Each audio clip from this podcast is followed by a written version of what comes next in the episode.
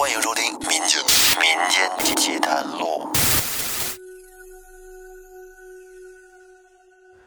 大家好，欢迎收听由喜马拉雅独家播出的《民间奇谈录》，我是老岳。这一期这位朋友的故事呢，讲的是他的三爷。三爷跟大山打了一辈子交道，每年待在山上的时间呀特别长啊，比在家里的时间还要多。对山上的一草一木也都充满了感情。这山草树木虽然说它不像动物那样有着直观的一种生命动态，但是呢，这些不会动的草木，甚至是山石土壤，就连每一座山头，在三爷看来也都是有生命的，有思想意识，甚至是充满灵性的。三爷常说。人人都说靠山吃山不假，但是吃的是大山的恩赐，是为了活命。当一个人乃至一个村庄靠着大山的恩赐，不至于饿肚子，能养活一家老小的时候，这已经是天大的幸事了。这时候人呐就应该知足，更应该用恭敬和感恩的心去做些回报大山的事儿。而不是索取无度，靠着以破坏大山、破坏自然生态去满足保暖之后更多无关紧要的私欲，这种索取无度的做法，在三爷看来比坐吃山空还要可恶。那下面咱们言归正传，开始今天的故事。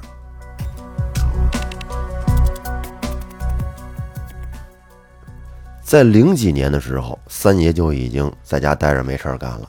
那时候，我们这边的石粉厂、石板厂的生意正如火中天，基本上呢，家家户户都是靠着山上的石头换钱。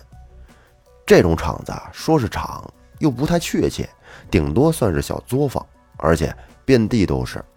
但无一例外，这些小作坊全是建在山脚下，并且离着河非常近的位置。这样做的目的也很简单，一来是取材方便。从山上取些石头，直接加工就可以，省时省力。二来呢，用水方便，而且还是免费的，因为那个年代基本不用顾及污染什么的，人们大多呢也没有太多的环保意识。这河水用完变成污水之后，又排进了河里，既简单又方便，何乐而不为呢？这么一来，村民们便个个发了财，笑口颜开。不过这大山却遭了殃，哪里有石头，哪里就有炸药。山高无路可走，没事儿，钩机那么方便，生生挖出条路来，也不过两三天的事儿。也就是在那个时候，三爷遇到一件事儿，让他更加坚定地认为大山是有生命存在的，是有灵性的。这件事儿还得从三爷有一天起大早去凤家镇赶集说起。当时三爷不是在家没事儿吗？养了一群鸡鸭鹅的。这家禽养的多了，他们每天下的蛋就成了问题，因为蛋太多了，三爷吃不完呢。所以只要附近有集市，三爷就会拿到集市上去卖。当时的集市还是很传统的，大多都是村民拿些自己家多余的或者自己手工制作的农具家具去集市上卖。不像现在啊，全是摊贩，人们去赶集也很少能买到村民手中真正的东西了，大多全都是进的货。三爷习惯早起，每次赶集时都是天还大黑着就起身赶路，这次也不例外。三爷收拾了些自己编的金条挎篓和一些鸡鸭鹅蛋，就推着独轮车向凤家镇赶去。打算是提前占个好点的位置，好早点将东西卖完回家。从我们村去凤家镇上有两条路，一条是近路，直接从小马庄翻山过去，但是路不好走，也不太平。平日里呢，很少有人从这条路过。而另一条就是村民们走的最多的大路，这条路虽然不用翻山。但是到了小马庄，同样要走一段很长的山路，再穿过一个村庄才能到达凤家镇。相比于直接翻山，大路的路程虽然长点，但是呢，胜在安全平坦。三爷当时走的就是这条大路，出了我们村子，过了小马庄之后，三爷就开始走起了山路。这段山路也是石粉石板作坊最多的一段路，基本上遍地都是。因为小马庄和我们村子之间只隔着一条河，距离也很近，所以三爷走上这段山路时，天色依旧是黑乎乎一片，得打着头灯才能看清楚脚下的路。三爷正跟随着灯光，深一脚浅一脚的走在充满虫鸣的山路上，突然就感觉身边有一阵微风吹过，而这阵风起得很突兀，而且断断续续的，很是诡异，不像是平常的风，一股劲儿刮过去就完事儿了，而这股风就像是有什么东西排着队从三爷身边快速的经过所带起的风一样。三爷感觉到不正常之后，就停下脚步，将独轮车停放好，整个人径直转身向身后看去。三爷说：“走夜路的时候，不管遇到什么事儿，最忌讳的就是胡乱扭头去四处查看。就算是身后有响动，再害怕也不要扭头，实在不行就直接转身去查看。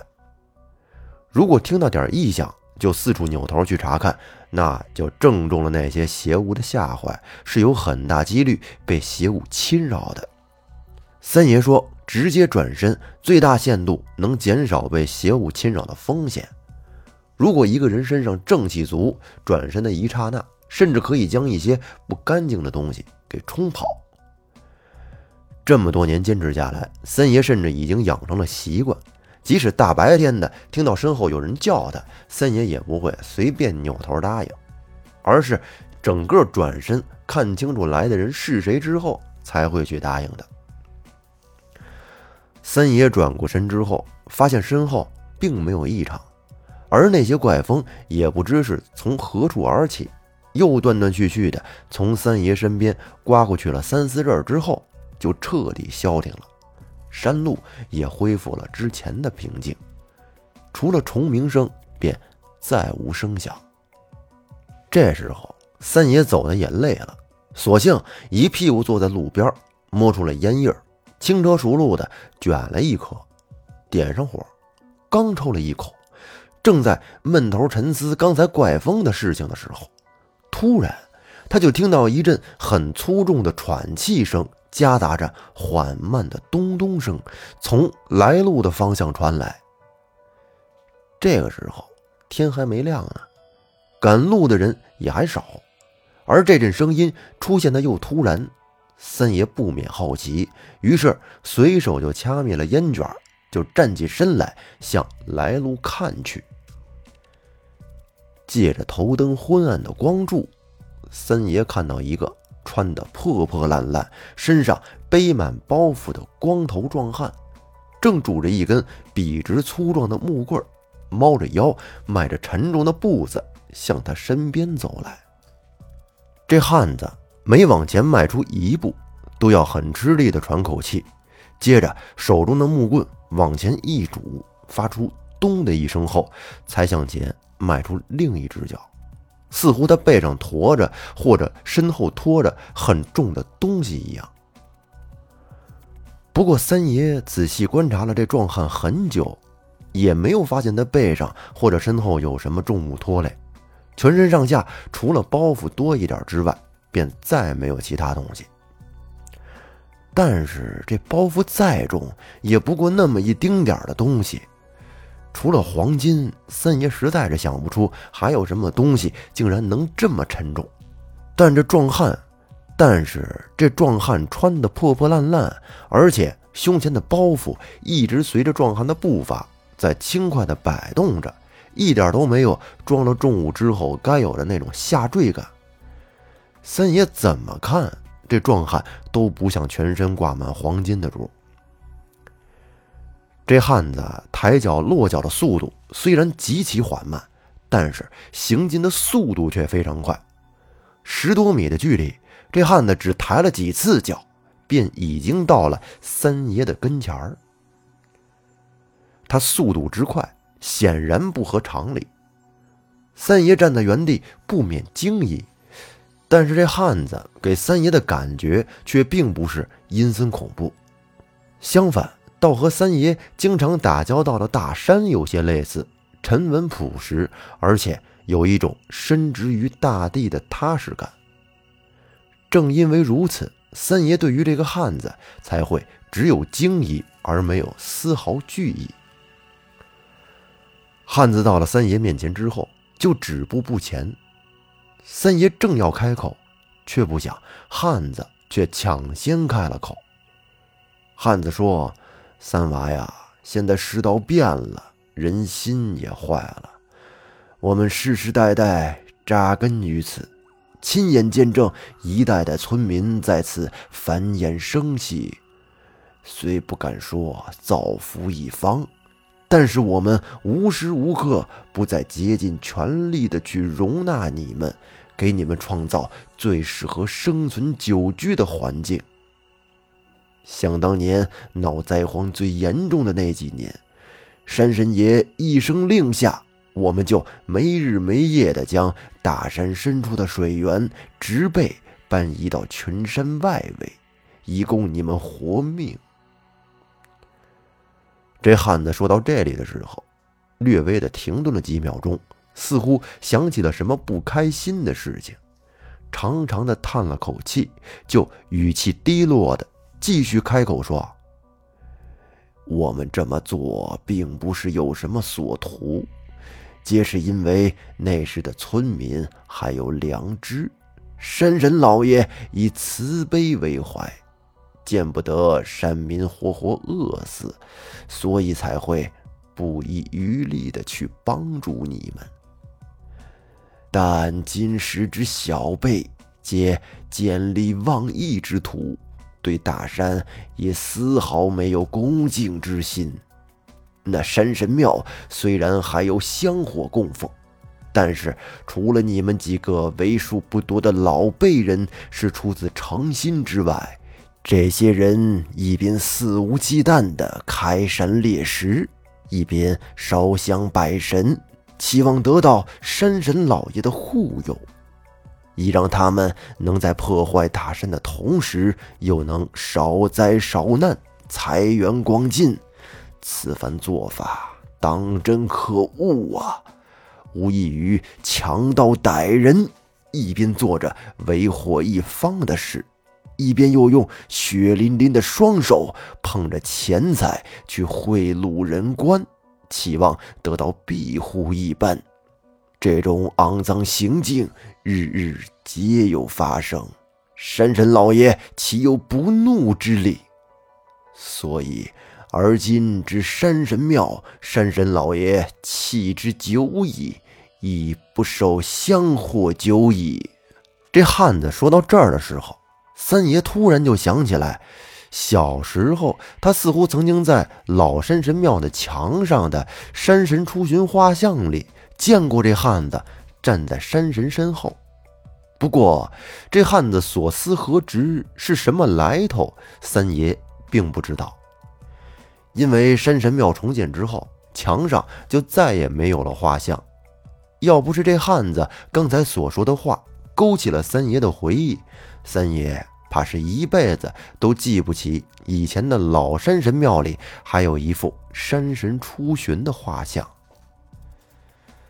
三爷想到这里，一下子就醒悟了过来，想着自己这次怕不是误打误撞遇到了山神老爷手底下的兵马外出办事，正要开口相问以确定自己的想法时，三爷却发现自己怎么都发不出声音。任他怎么用力，嘴巴张的甚至能塞下拳头，却还是一点声音都发不出来。不但如此，三爷想迈步向汉子走去的时候，却发现不管自己怎么走，却始终都在原地踏步。这下子，三爷彻底慌了，下意识地认为自己身体是不是出现了什么问题。于是就冲着汉子胡乱地挥动着双手，做着些简单的手势，希望汉子能明白自己现在的处境。可是任凭三爷怎么着急，那汉子他始终都是一副不为所动的样子，貌似三爷的遭遇跟他毫不相干一样。接着，汉子用一种复杂的眼神，好像不舍又充满希望似的，瞥了一眼身后的大山，就扔下三爷一个人，缓慢地迈动着双腿，自顾自地向前走去。只用了几步，就不见了身影。三爷正待在原地，急得上蹿下跳时，耳边又传来了汉子熟悉的声音说：“三娃呀，我本是山神老爷名下的山灵力士，此番受了山神老爷指示，携带此地山石泉水奔逃他乡。从此以后，此地当无山石可采，也无山泉冲河。此计。”乃万不得已之计，若不如此，那些后辈怕是没个知足的时候。若似这般任由他们胡乱开采，怕是我辈之灵将永失安身之所。不过你也不用太过担心，等到合适的时候，我自会带着山石泉水重回此地的。毕竟。我的根就在这儿，逃又能逃到哪里去呢？此次显化于你，已纯属巧合，你莫要怕。等我走远之后，一切自会恢复正常。汉子的声音说到最后的时候，已经变得飘飘渺渺，似乎已经走出了很远的距离。等汉子最后一个话音落下。三爷眼前一黑，就彻底的失去了意识。接着，三爷感觉全身猛然的一震，就像是打了个寒战一般，噌的一下就醒了过来。等三爷彻底恢复意识之后，才发现此时的自己依旧是坐着的姿势，而他刚点着抽了没几口的烟卷，此时也保持着原来的长度。点燃的烟头正随着微风一明一暗，而三爷刚才所经历的一切，似乎都发生在梦境中。自打三爷经历了这件事之后，我们村子和小马庄中间的那条河流，过了没几个月就彻底断了流，到现在依旧是干的冒烟的状态。而那些小作坊，自从河水断流之后，也就陆陆续续的废弃了。